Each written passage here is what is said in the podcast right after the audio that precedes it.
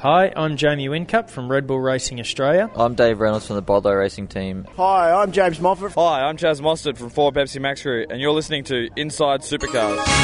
It is, look, it's a great. It's a fun track. Um, I was conceived on the Bolt, so um, been, been here before. I wouldn't say it's the number one target on our radar. We're all about winning races and trying to win a championship at the moment, but but we, you know, Kim and I chip away at it. But right now we have nothing. Sometimes they're not dickheads, you could say. It's just it's, they're just there's good racing, and I enjoy it. Mm. From the racetracks across Australia and around the world, here's Inside Supercars. Hello and welcome to Inside Supercars for another week as we look at the final round of this 2015 championship. It's the man who it doesn't just get said, it gets chanted four time, four time. Once again, commentator of the year, Richard Craill. Good evening, Crowley. Hello, Craig. How are you? I am very well. A man who's now known as two time but doesn't get the chanting that Richard gets is from speedcafe.com, Stefan Bartholomaeus. Good evening, Stefan. Thanks, Craig. I have much to learn from, from the maestro, Richard Craill, about entertaining the crowd, but I'll do my Yeah. best on the show. Let's just get one thing straight here, Craig. Stefano is actually five-time because he won three awards at our Castrol V8 Supercar Media Awards presented by Nissan last year. So he's done a significantly better job and much harder work than my good self. So uh, let's uh, let's give him the praise he deserves, please. I don't want to pull him down, but let's just say that you've been entered in four categories and you've won four categories. That is a, a pretty damn good record, and uh, congratulations to you. Thank you. With the s- navel gazing out the way, let's talk about what happened on the weekend. The Sydney Wrap, and I must say, Jamie Whincup and Shane Van Gisbergen, they're going to be teammates next year, Stefan, and they certainly showed that even in different equipment, they are certainly a force to be reckoned with. Yeah, I think ever since it was announced in March that the uh, two would be teammates in 2016, it was uh, tantalising prospect, but uh, they just gave us a bit of an entree there on Sunday by going head-to-head for the win. And um, interestingly enough, it was Jamie making a mistake that decided that one because um, from what the teams say, they had enough fuel in hand for for Jamie to actually pop out ahead after that second stop. It would have been pretty close, I would have thought, but um, he rolled it down the escape road there at turn eight and uh, ended up second. So pretty impressive way for Shane to sign off from Tekno with uh, with another win. And of course, uh, Shane wins in his first race at Tekno and wins in his last race for Tekno, with quite a few others spattered in between, Richard.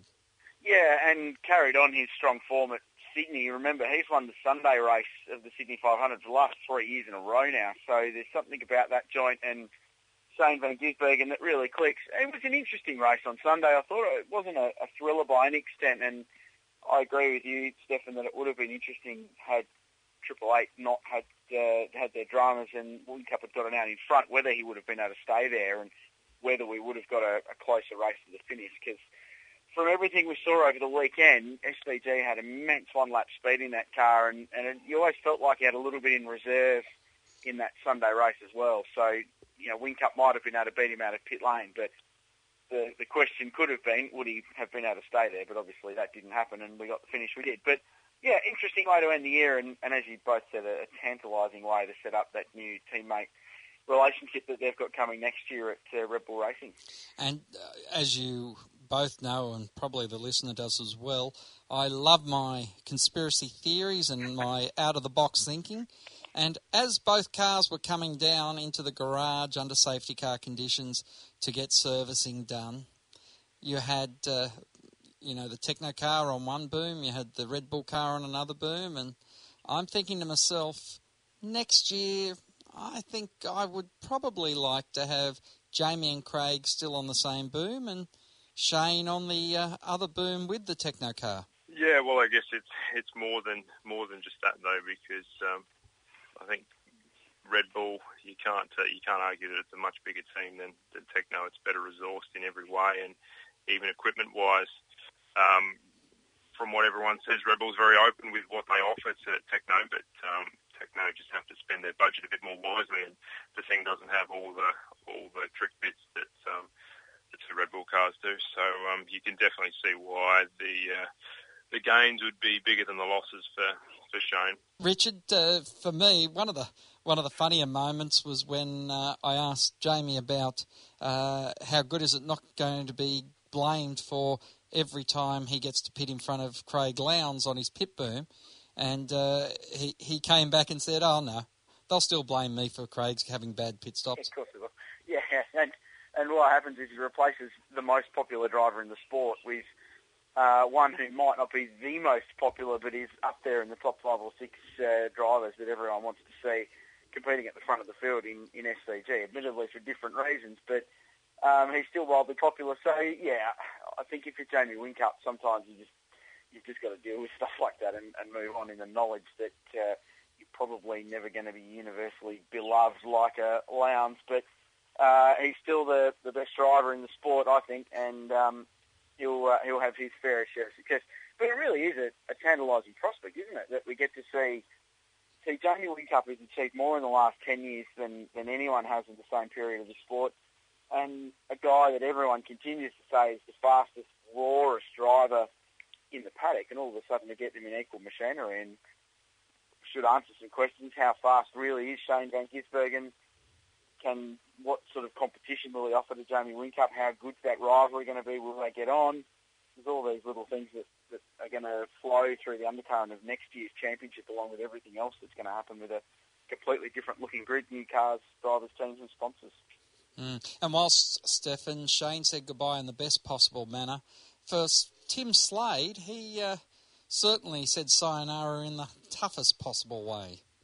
Yeah, that was certainly no good. He had a throttle stick there on the Supercheap Commodore and uh, spat him into the wall at 150 kilometres an hour or so at the, the second last corner. So uh, a pretty bitter way to end what's been a pretty trying two years for him at Walkinshaws, and uh, the year the year before that at, at Erebus wasn't too great for him either. So um, he's one of quite a few guys that are moving moving on that has genuine reason for optimism. I think. Um, he'll fit in pretty well there at Brad's. Stepping into Fabian Coulthard's car that's um, obviously well funded with a confirmed primary sponsor there in Freightliner and a car that's won races in the last couple of years. There's a little bit of a question there about how that's going to go with Coulthard leaving and also engineer Phil Keed um, joining him at DJR Team Penske. But there's an opportunity there for Slade to step into a car that's, that's competitive and also have a decent say in the direction of that team going forward.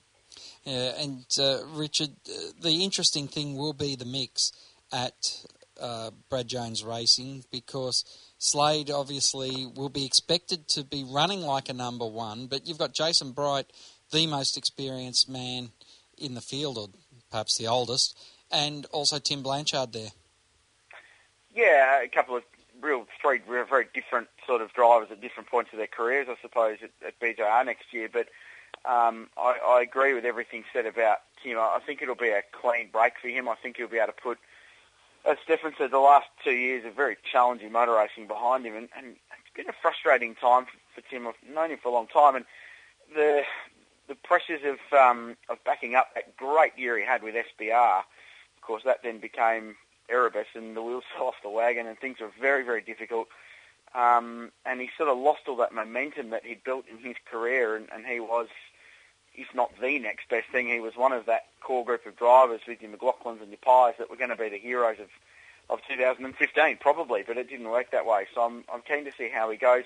And, and BJR, they've had a strong season. I mean, remember Fabian Coulthard was right up there in the championship for a good portion of the first half of the year, dropped off in the second half. Bright has been inconsistent, but ended the year pretty strongly with pace anyway on the weekend and got a podium as well, so that was promising. And um, yeah, I, I hope it works out for him because um, he really does deserve it, and he's a better driver than his results of the last uh, two years indicate. Having said that, probably needs some results soon for his career, so uh, be good fun to watch. Yeah, will be. We're going to talk more about uh, some of the things that came to a climax at the Sydney 500 a little bit later in the show, but we'll take a break first and come back. And hard to believe we've gone eight, nine minutes already without speaking about our new champion, Mark Winterbottom. This is Inside Supercars. Join in the conversation. Post your thoughts on our Sport Radio Facebook page. Hi, I'm Fabian Coulthard, and you're listening to Inside Supercars. Each week, join the Inside Motorsport team as they look at all the news from across Australia and around the world. Yeah, I mean, it, it means a lot. You know, through the years, a lot of reference this race as one of our majors. 600 miles around here is no easy task. Uh, we were able to beat the 211 boys and, uh, and meet Anthony Begley in the final, which uh, we were able to um, take the win off him. So it was, uh, yeah, it was a great weekend for the uh, Rapstada family. Inside Motorsport broadcast on community radio and online at sportradio.com.au. Hi, I'm Fabian Coulthard, and you're listening to Inside Supercars. Welcome back to Inside Supercars with Stefan Bartholomaeus and Richard Craill. Richard, it seemed flat on Sunday, and I guess we say this every time the championship's wrapped up before the, the last race or the last round, but it did feel flat because you had so many things coming to an end. You knew that there were no longer any Ford money from the minuscule amount that they did have. You, you were pretty sure that Pepsi Max were gone and the championship you know, the Pepsi Max was sprayed on the Saturday for the championship, which was always going to be the uh, inevitable conclusion of last weekend. Yes, it was. Um, and, and as much as uh, I think a lot of people would have loved to have seen Craig Lowndes storm from behind and win the championship, it was very, very unrealistic. A couple of things point out for me for the weekend. One was the the emotion that Frosty showed on Saturday. I thought was tremendous um, and dedicating it to his mum, which has been a, a big storyline of the last 12 months and how big a role she's played in the career. And I think also the, you know, there's been a lot of talk in the last three months since, you know, they lost Chaz Mostert and he became in this position where he's defending this championship lead. And Stefan's probably seen more of it of, than I have, having reading all of the comments that would go through Speed Cafe. Um, that there was a relief of pressure of that team being accused of choking again. And and there was a lot of discussion of that when their points lead of was three or four hundred points was whittled down to hundred and seventy odd after Phillip Island. Everyone was going, oh, they're going to choke, they're going to choke. Lowndes is going to come through and win the championship. So the massive relief of pressure from that, which was a brilliant thing, and that was a team that desperately needed a driver's title. Um, get the distinct impression that all this talk about the team's championship that uh, Roland was engineering because I think he knew that he wasn't going to win a driver's title this year. Um, they did not care. It was all about getting num- number one on the door, and I think Tim Edwards said as much on the TV on the weekend. Um, so that was great to see, and I like the way that they've moved on very, very quickly um, by locking in Winterbottom's sponsor, the Bottle uh, putting the number one on the door and unveiling all that Monday morning. I thought that was a good move because it sort of moves on any of that talk, talk about Pepsi Max and what's going on behind the scenes in that team. Um, I thought that was very good. So, look, yes, it fell flat Sunday because we didn't have a championship showdown, but reality suggests that we probably weren't going to anyway, and I think the way it wrapped up was good with a hometown boy doing good 15 minutes from where he grew up and winning the championship on home test certainly helped get some exposure in Sydney and in the Telegraph and on the TV news over the course of the weekend. And uh, Stefan, I guess one of the interesting things says to me that the team and Pepsi didn't perhaps have the best departure when you, you know, the day after you win the championship officially, you're getting the trophy that night. You've already got someone else's uh, logos on your car.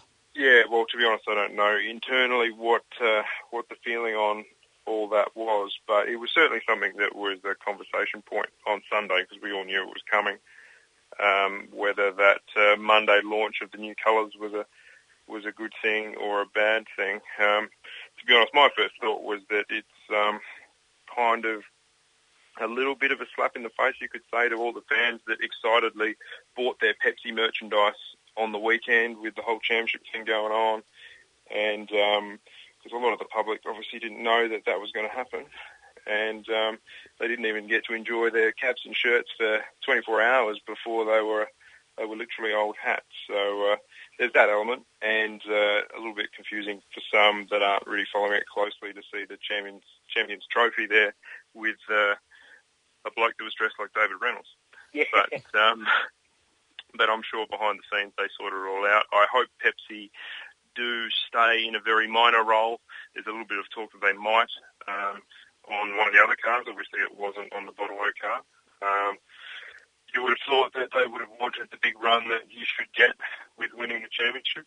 Um, I'm sure that the Bottle announcement would have got a good a lot of media coverage if they'd waited a little bit longer. But um, as I say, I'm not privy to all the reasons why. Um, but there were certainly a few factors involved to make me raise my eyebrows a bit. Mm. Richard, what was your read on it? Uh, yeah, I, I agree with that as well. And, and with what I said before was that it showed that they were they were a team moving on, and they were a team with their commercial ducks in a row, even if Pepsi were going. I agree. I do agree with the comments about hunters buying the merchandise and um, that line uh, about being old hat was particularly excellent. Stefan. This is If Fogs was there, if Fogs was on this show, he would have pulled you up right there and uh, probably congratulated you and given you another award for the correct use of literally, which actually got changed a, a few years ago because so many people were using literally as a, a, Thank you, Jeremy Clarkson, for that. Yeah. yeah, and uh, and so now literally there is no word in the English language for the actual literal meaning of literally. Anyway, I digress. Well, having only had uh, a few hours sleep after the gala last night, that just officially blew my mind, that bit of conversation. so I'm just going to pause for a second while you blokes talk. I have nothing more to add on the subject, Craig. I think there's a lot more we can talk about from the weekend. Well, okay, but uh, deserving champion Mark Winterbottom. Oh, 100%. Absolutely. Absolutely. They've, they've been the fastest cars for two-thirds of the season, um, and you could argue that they've still had plenty of pace in the last bit, even though Red Bull's been doing all the winning. Frosty's been superb. He's won a lot of races. He only had three pole positions this year, but won nine times.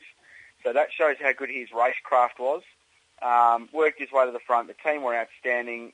Didn't balls up any pit stops. They were consistent. They were reliable. And then when they had the biggest possible challenge thrown at them, when one of their drivers was badly injured in a horrific crash, um, they continued to focus on the job they needed to do with car five, and they executed. So 100% deserving champion. Really good champion. No argument from me on that. All right, we'll take a break here on Inside Supercars, but there really is plenty more when we return. The views expressed on Inside Supercars, including the panelists and guests, do not reflect the views of the network, Thunder Media, or Sport Radio. Any publication or rebroadcast of the show without the expressed written permission of Thunder Media is strictly prohibited.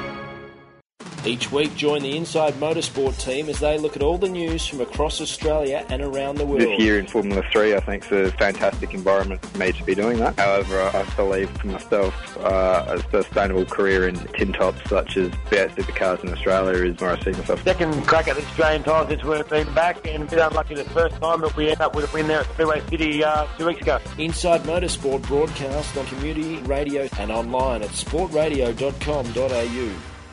Hi, I'm Lee Holdsworth, and you're listening to Inside Supercars. Welcome back to Inside Supercars. Who would have thought you'd stop a show right before the last race of the year? Just sometimes I don't understand things. Guys, out of Sydney, Lee Holdsworth. Interesting story. He's he's defined by change, Stefan. It's never really worked out to be a change for the better, has it?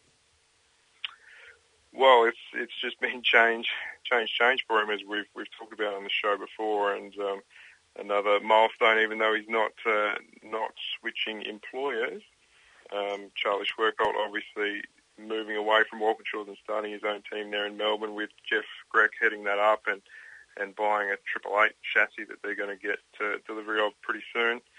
Um, Lee actually won. It was a bit of a, a surprise one. Uh, the Driver's Driver Award, which was voted on by all the drivers.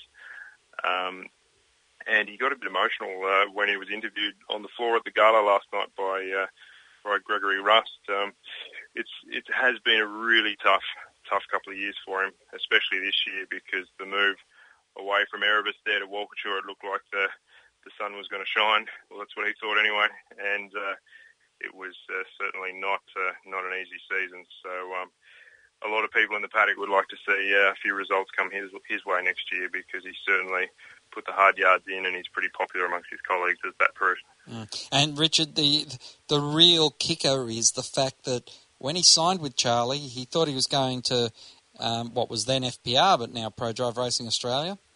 And as you were watching those Fords and taking off in the distance and just building up a huge championship lead, and you're sitting in there in the fourth car out of the Walkinshaw stable, you'd be thinking to yourself, how did that happen again?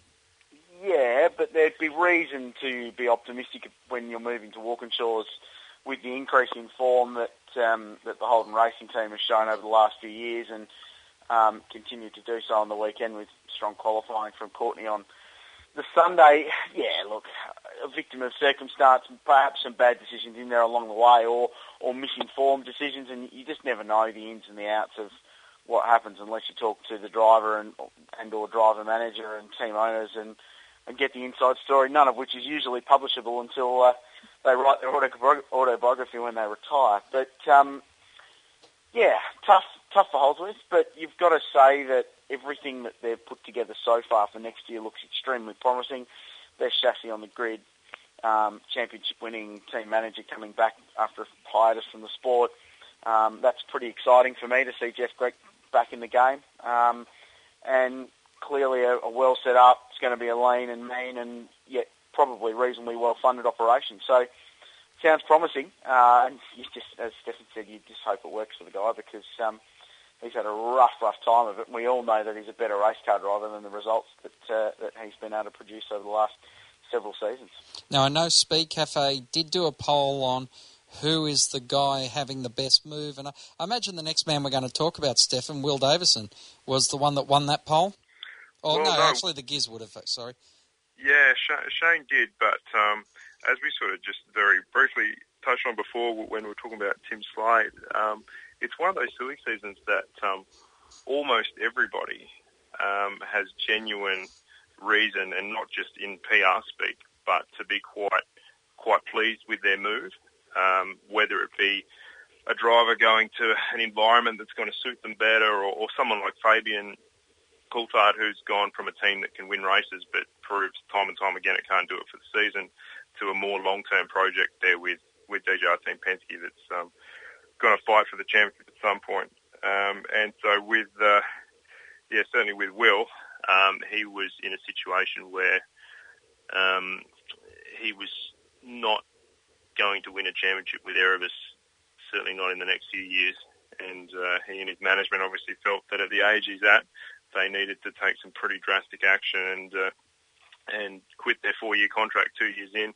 Took a pretty big pay cut to go to Tekno, um, but I'm sure as Shane lapped him there on Sunday, um, the, groan wouldn't have quite as been as loud in the Will Davison helmet as it would have been a couple of months ago when that would have happened because he knows he's going to jump in that Tekno car next year. So it's that's a pretty good solution, I think, out of that whole deal for the team and and for the driver that'll get him get him up and about. And uh, he certainly, those that know Will Davison knows he he loves his uh, Ayrton Senna mythology and all the history of it and stuff. So to have Steve Hallam there, I think he's pretty he's pretty amped about that too. And uh, ahead of Richard's comments, I will say that we've spoken to Daryl Clemenko and to Will Davison, and they've both given us their point of view on that change. And also, uh, Daryl Clemenko has given us some very, very interesting comments about the team and, and where he believes the team is at. So that's coming up in the weeks ahead here on Inside Supercars. Richard, your thoughts on Will? Uh, oh, look, no, brilliant move, good move. Um, Will's a fantastic driver, and he's performed well for every team he's driven for, including Erebus, because you've got to bear in mind what they achieved at Barbagallo this year. Um, so, yeah, great move, absolutely move, and, and the Van Gisbergen to Triple Eight move is great, but in terms of a leap in performance, the Davison from Erebus to Tekno move is probably the best of the off-season, I think, um, and all power to him. And uh, manager David Siegel, I know, is quietly chuffed about uh, making that uh, that all work and get Will into a very very good car for, for next season. And I hope we can see him at the front because um, he's a good dude and he's a very very good racing car driver and deserves to be at the front of the field. Mm. And Stefan, when I put it in the context like this, it doesn't sound anywhere near as bad for David Reynolds, who's moving to the only non-Ford and Holden Victor in 2015 for his new season. Well, yeah, to be honest there, I think um, out of all the blokes that have sort of moved with Van Geers, Coulthard, Dave O, James Moffat, who we haven't spoken about, is going from Nissan to Volvo, and Timmy Slade. Um, yeah, I think on my on my worksheet, I would have David Reynolds in the uh, that's not gone so well column. uh, it's going to be a big, big challenge for him next year. With Yet, that team, yet, there's, yet there's on that still a lot of- stat, Stefan, yet on that stat alone, it's a better move than going to Nissan or to Volvo because they were more successful this year. Were Based on based Were on they really? based on race race. wins. Based on They race won- wins. Yeah, but they won one race. Scott McLaughlin got what seven poles, and didn't win a race, but came pretty close a couple of times.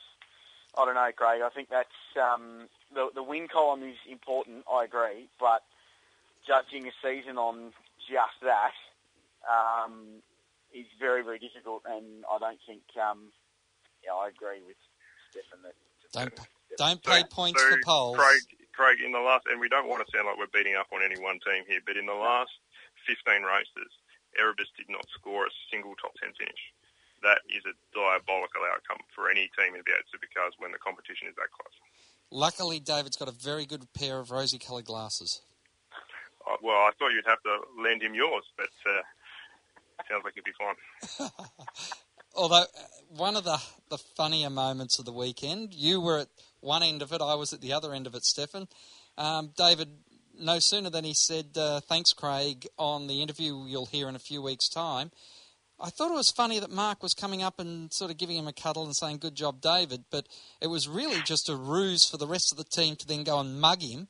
They've uh, race taped him up and uh, delivered him down the end of the pit lane you were in, Stefan. Yeah, certainly not the first time that's been done in the history of motor racing, but they certainly did it to a pretty uh, pretty high level, as uh, might say. Um, they certainly used the rest of the duct tape they hadn't used on the cars during the season, and uh, it took Davey a bit of a bit of a time to untie himself from that. But uh, he certainly took it in the good spirit that it was meant. And uh, on the other point, I think um, Dave, from from everything he said and his body language with it, he's pretty realistic on what um, what he's going to be able to do next year, which is important. Like if he went blazing in there thinking he was going to just turn a few knobs and turn it into an FGX in uh, in three minutes, um, he'd be in for a world of pain. But uh, he knows that it's going to be a project that needs to be built from a, a pretty low base, and there's there's a lot of uh, behind the scenes work going on that could see significant uh, portions of that Erebus package change before next year. So uh, we'll just see how that plays out in the next couple of weeks. It's going to be an interesting one, Richard. Yeah, it really will be. Uh, that's going to be one of the great stories. We, we Stefan touched on it briefly. James Moffat to Volvo has to be another one of the great, the great off-season moves. Um, not that the Nissan was uncompetitive, but the Volvo's clearly been the better mousetrap over the last two seasons. So that's really good. And the other thing I'm looking forward to there is his internal battle with um, with Scott McLaughlin, who's one of his close mates. Um, they get on really, really well. Um, will that relationship change, or will they just work together really well to drive that team forward? Clearly, that's been the part of the puzzle that they've been lacking in that outfit. Clearly, and um, he's having a second competitive driver or a race-winning driver, the, the caliber of a Scott McLaughlin. So we know Moff is very, very fast. We know that he can win motor races, so that's that's going to be an interesting story to follow. So what you think, Stefan? But next year is to see where they those guys push each other along, and as a result, whether they can elevate the team to be uh, regular race winners and indeed championship contenders. Interesting, whilst we talk Nissan for a moment, guys, did anyone think out of the four cars there was a disproportionate amount of damage to one of the four across the weekend? I'll go to you, Stefan.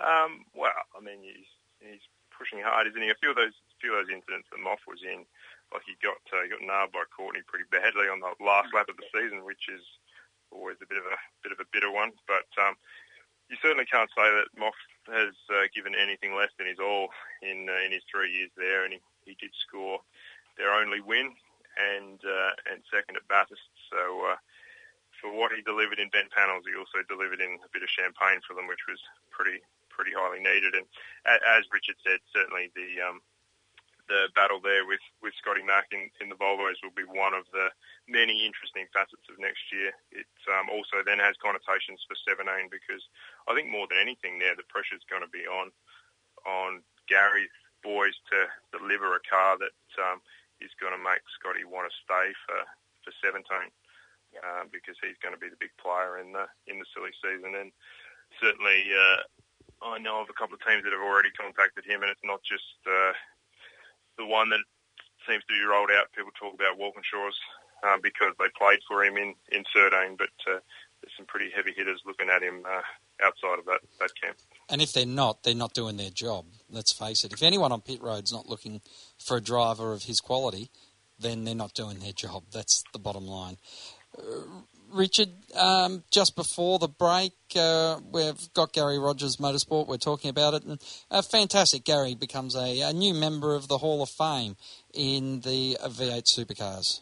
Yeah, and it, Queensland Raceway this year they had a, a, a display of, of some of Garry's old cars, and they dusted them off from everywhere. They had the, the Bathurst 24-hour winning Monaro, had one of his old Group C Commodores, they had Torana, and it was only then I think that, that people that might be new to the sport or might not be as hardcore fans as the three of us that go, oh, this guy's got an amazing record, not just as a team owner but as a driver.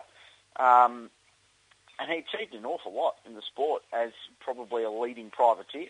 Never ever had the, the works opportunity to do it. And then as a team owner, I think his impact has been incredibly significant because not only has he always had either quite competitive or very competitive racing cars, but um, he's always done it without an enormous amount of financial backing, right before the Volvo era anyway, with, with a good budget, but never a, an enormous budget. And he's always given the young blokes a go.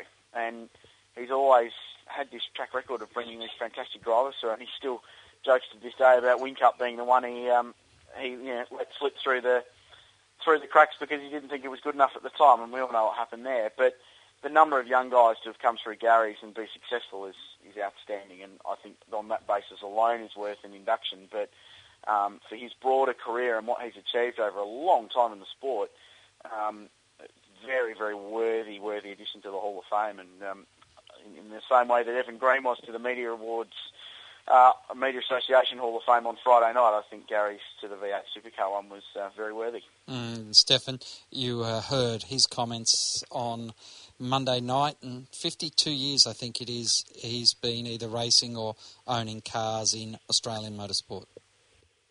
Yeah, and I think that's the thing that's, um, I guess, for want of a better term, the most impressive for me is that. Um, you know, he's uh, he's worked in his life to be in a good position to be able to um, run a racing team and, and maybe top up the funding if he needs to um, in this day and age. But um, to actually still want to do it at 70 and to to speak like he did last night at the gala so enthusiastically about the sport. And Garry's not one to just to perhaps use one of the phrases he would use to just bullshit everyone and tell everybody how rosy the championship is and how it's all great, great. Just to spin like he uh, he genuinely believes in the product and that it can work through the challenges it's it's had and it's got. So um, yeah, it was a very well received the Hall of Fame induction there last night. Mm. Well, a break here on Inside Supercars. When we return, we'll talk about whether we are going back to the Olympic Stadium or at least the Olympic Park in 2016.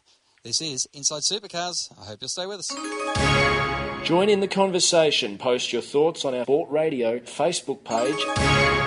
Hi, I'm Nick Percat. You are listening to Inside Supercars. Each week, join the Inside Motorsport team as they look at all the news from across Australia and around the world. Still a bit in shock. Uh, thanks, thanks everyone. Dissecting the sport with interviews, news, and opinion. Got to put money back into the sport at the lower levels to develop the kids and bring them up.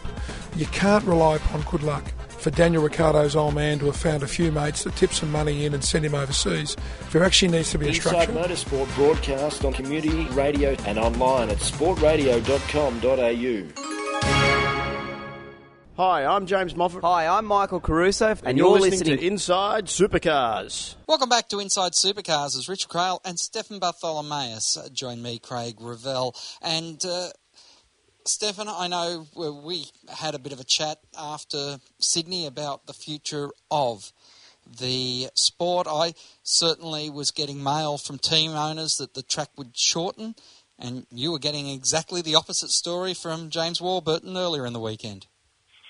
Yeah, well, I guess I had a bit of an advantage there because I already had the on-the-record quote from James Warburton saying that it definitely wasn't happening. so, uh, yeah, it's um, it's an interesting situation and um, V8 Supercars uh, to sum it up, I guess, are insisting that they will, at the very least, go back to Sydney Olympic Park next year, which is the last year of the current contract. Um, it's uh, it's an event where the Supercars promotes and they take the financial risk, which unfortunately has traditionally meant a fairly substantial financial loss. Um, there is obviously benefits.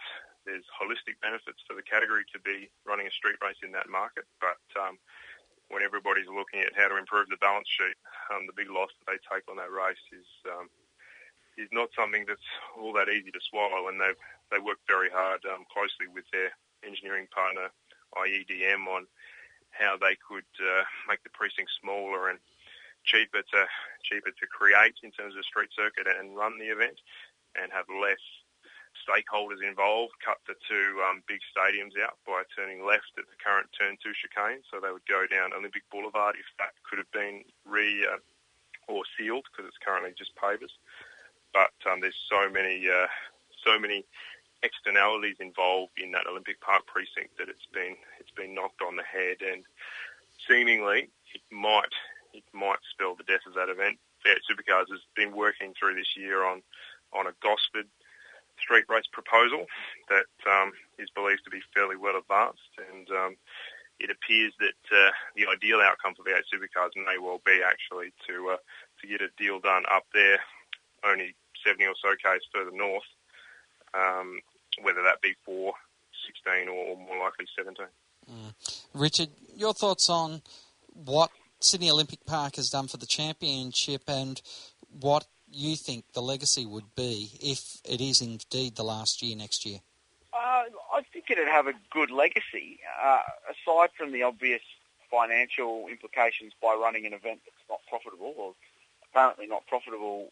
And you put that aside, I think it's got a good legacy. It's it's created some good moments, and in the past, it's created some good racing. I was disappointed in the product on track on the weekend. I thought it was flat, very flat, and not just because of the, the championship situation, but um, I, I think it proved again that the, the two races on Saturday probably aren't best for producing the best um, the best quality on track entertainment. Lack of a soft tyre would be the same, and even Sunday's race for most of it wasn't uh, wasn't massively compelling. So that aside, it's got great history. It's created some fantastic moments. You go back to 2010 and that Saturday race, which in my memory of going to V8 supercar events, still one of the more dramatic days I've ever experienced at a racetrack. Um, and decided the championship that year was astonishing. Um, and it's great, and it looks it looks brilliant. And you, photos from the venue, the curbs, it's brilliant. Um, the the imagery, especially from the chopper of the stadiums and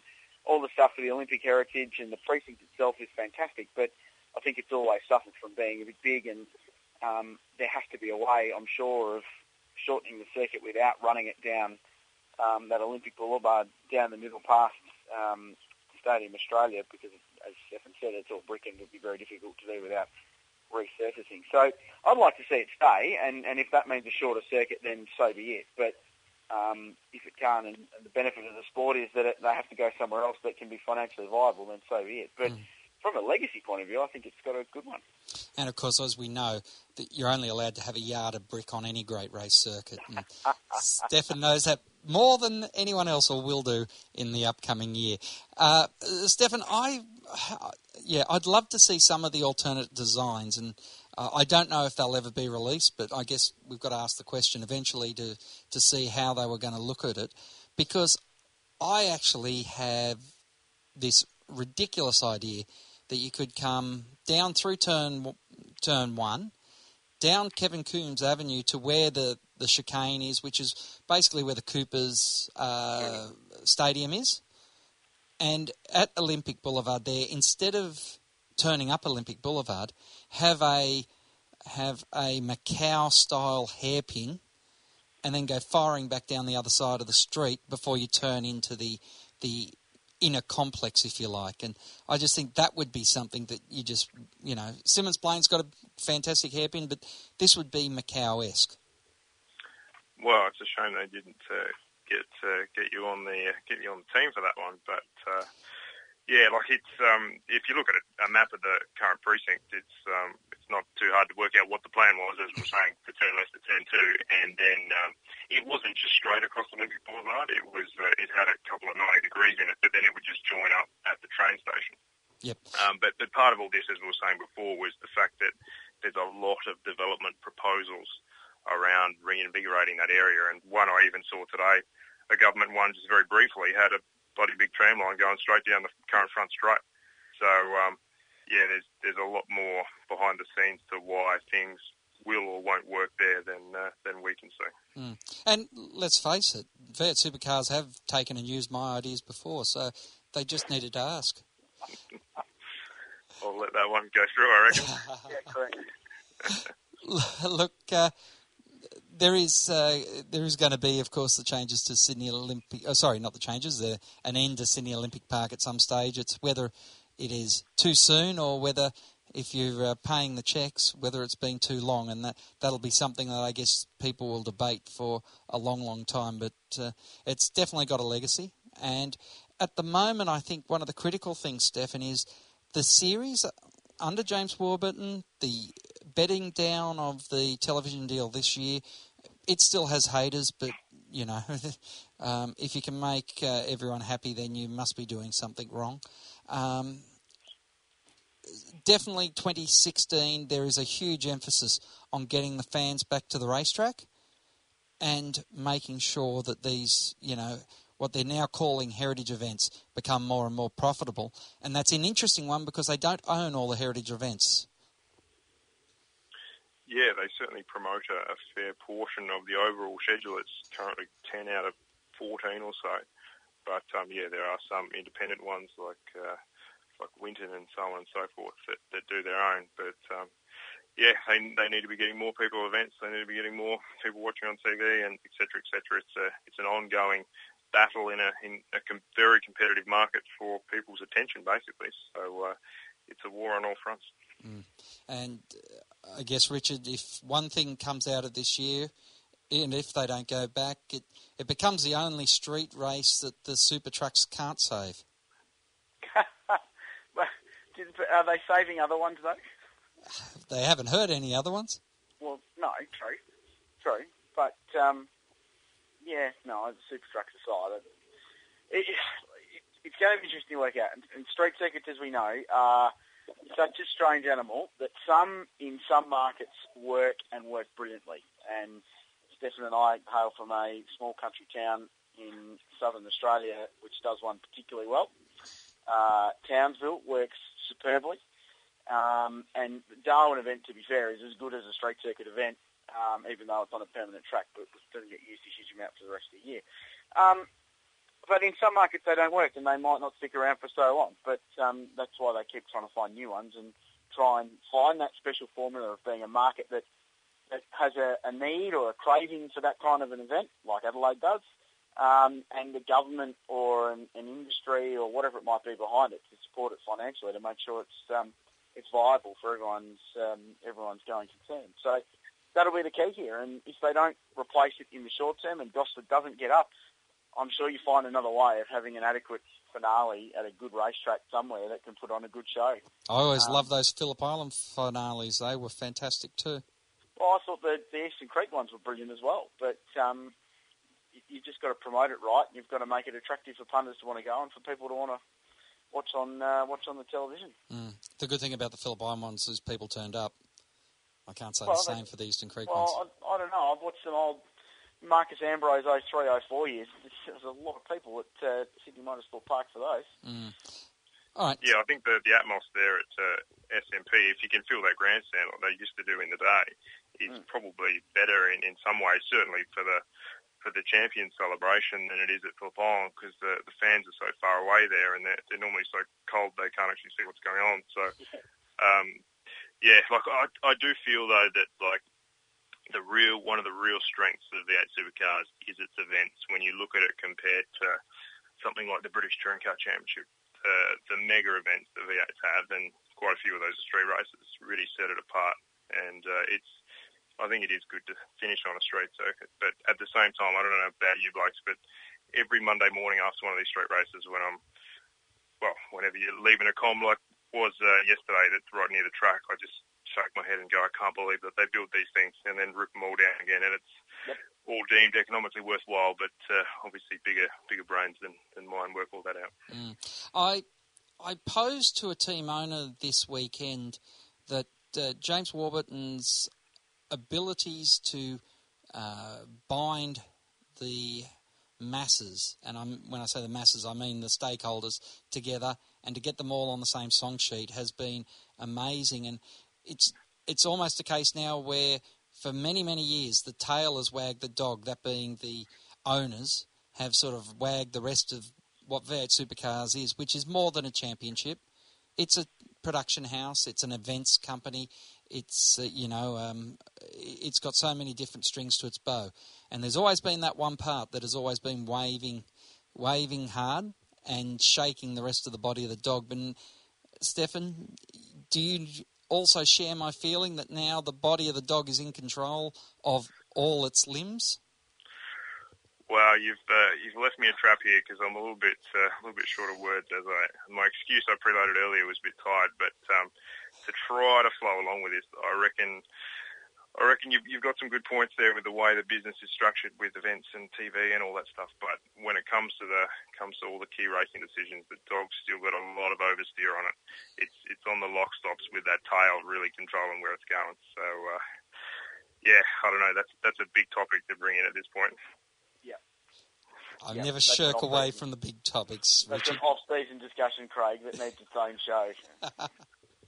Well, we might just have to uh, we might have to do that. We do need to take a break and a final thought here on Inside Supercars. Join in the conversation. Post your thoughts on our Facebook page and to ask a question, email insiders at sportradio.com.au. Each week, join the Inside Motorsport team as they look at all the news from across Australia and around the world. Yeah, I mean, it, it means a lot. You know, through the years, a lot of reference this race as one of our majors. 600 miles around here is no easy task. Uh, we were able to beat the 211 boys and, uh, and meet Anthony Bigley in the final, which uh, we were able to um, take the win off him. So it was, uh, yeah, it was a great weekend for the uh, Rapstada family. Inside Motorsport broadcast on community radio and online at sportradio.com.au. Hi, I'm David Reynolds from Bottle-O Racing Team, and you're listening to Inside Supercars. Welcome back to Inside Supercars. A final thought, Richard Craill. Oh, you always bloody spring these on us. All right, a final give us- thought. no, no, I always no, spring no, them on you no, because they're I that going infrequent. have- I'm going to have a crack on this. Um, a final thought relating to V8 Supercars this year. It's been a really, really challenging season in a lot of respects, but I think my final thought needs to be well done to Mark Winterbottom and to PRA, the artist formerly known as Ford Performance Racing, for finally cracking the driver's title because for so long they'd been good but not great. And now they can say with every justification in the world that they're a great team. And that's that's well deserved and that's what you want to see in sport is in any kind of sport is you want to see a good team that's really, really good but just can't quite crack it for that elusive premiership or title or victory. You want to see them finally achieve that, and I think it's a good story that they did. So that's that's my final thought. All right, Stefan Bartholomaeus, a final thought or observation. Yeah, well, I guess it's a bit of a, a bit of a soft final thought to end the season on, but because didn't really speak about it before, certainly, you know, you asked Richard whether Mark is a deserving champion, and I think um, you have to go a long way to find somebody who says that he's not. Um, and the story of of his career, and he's genuinely one of the guys that grew up with with not anywhere near enough money to even. He shouldn't have had the audacity to think he could be a racing car driver, but just on ability and commitment from from his family and himself, he uh, he made it. He obviously shone in karts, and um, and as as I wrote about on the weekend, like Ford played such a such a role in his career. Um, he won the Ford Kart Stars and got a hundred thousand dollar scholarship to do Formula Ford, and uh, he obviously starred in that, and then went on to DVS with Stonies, and then main series with Larkham's, and then a, a long run of commitment to FPR. Um, yeah, it was a, it was a long journey, and uh, I think there are quite a few people pleased. He's had a lot of critics. FPR's had a lot of critics, Prodrive, whatever, but um, I think uh, you couldn't begrudge them the success that they ended up with, and it was just just that little tinge of irony that uh, Ford was completely absent from uh, from the whole weekend, the whole season when uh, when everything had pretty much turned out the way it uh, the way it had meant to for, for quite some time. But the other thing, just to end on, is the fact that uh, they've got uh, they got the big trophy, but Prodrive certainly cannot go into the off season uh, putting the feet up and resting on the laurels because uh, the way Red Bull came back in that second half, arguably last third of the year from Sandown onwards, onwards particularly with with Jamie's speed. They, uh, that was arguably more impressive than the speed that Prodrive carried through the first part of the year. So, uh, yeah, it's going to be uh, going to be another massive mountain to climb for, for Frosty to go back to back. That's for sure. Mm. Well said. My final thought was going to be to a good friend of ours here at Inside Supercars who had a lot to do with Mark Winterbottom, Paul Marinelli, who would have been, I wouldn't mind betting, shedding a tear when uh, Frosty took that championship win. Unfortunately, wasn't able to be in Sydney with us all to enjoy it. But since Crayley didn't back up a fantastic observation um, from Friday night, which he's already stated was a long time ago, I'm going to steal his. And I'm going to say, what a crazy year it was when at the beginning of the year, Bathurst 12 hour was an absolute uh, no no, and you could get yourself in all sorts of trouble if you even thought about it to the end of the year, they were selling tickets for the 2016 edition of the Bathurst 12 Hour at the gates of the Sydney 500. I thought that was a, a fantastic observation, and I don't want to rip it off you without crediting you for it, I, Richard Craill. I appreciate that, Craig, and I'm glad you said it because uh, it sums up this year completely and utterly perfectly. That's all we have time for this week on Inside Supercars. We will be back for a few more weeks at least because that's how much there is going on in this sport. So, Stefan, congratulations once again. I know you are batting, battling through a horrendous fatigue and some ill advised companionship with a Mr. Tony Shebeki who has led you astray. Um, Richard taught him everything he knew, and you should have known that was a real trouble uh, when you did start that way yeah, he can drink that man, but good on him. and uh, Richard Craill, uh, fantastic working with you throughout the year as well, Crowley. Thanks, uh, Craig, and yep, thanks, Stefan, as well. Great season by you and the team at Speedcafe. Until next time round, keep smiling, and bye for now. Inside Supercars is produced by Thunder Media. Tune in next week for more at sportradio.com.au or lock in the podcast on your iTunes or mobile device. Search Inside Supercars.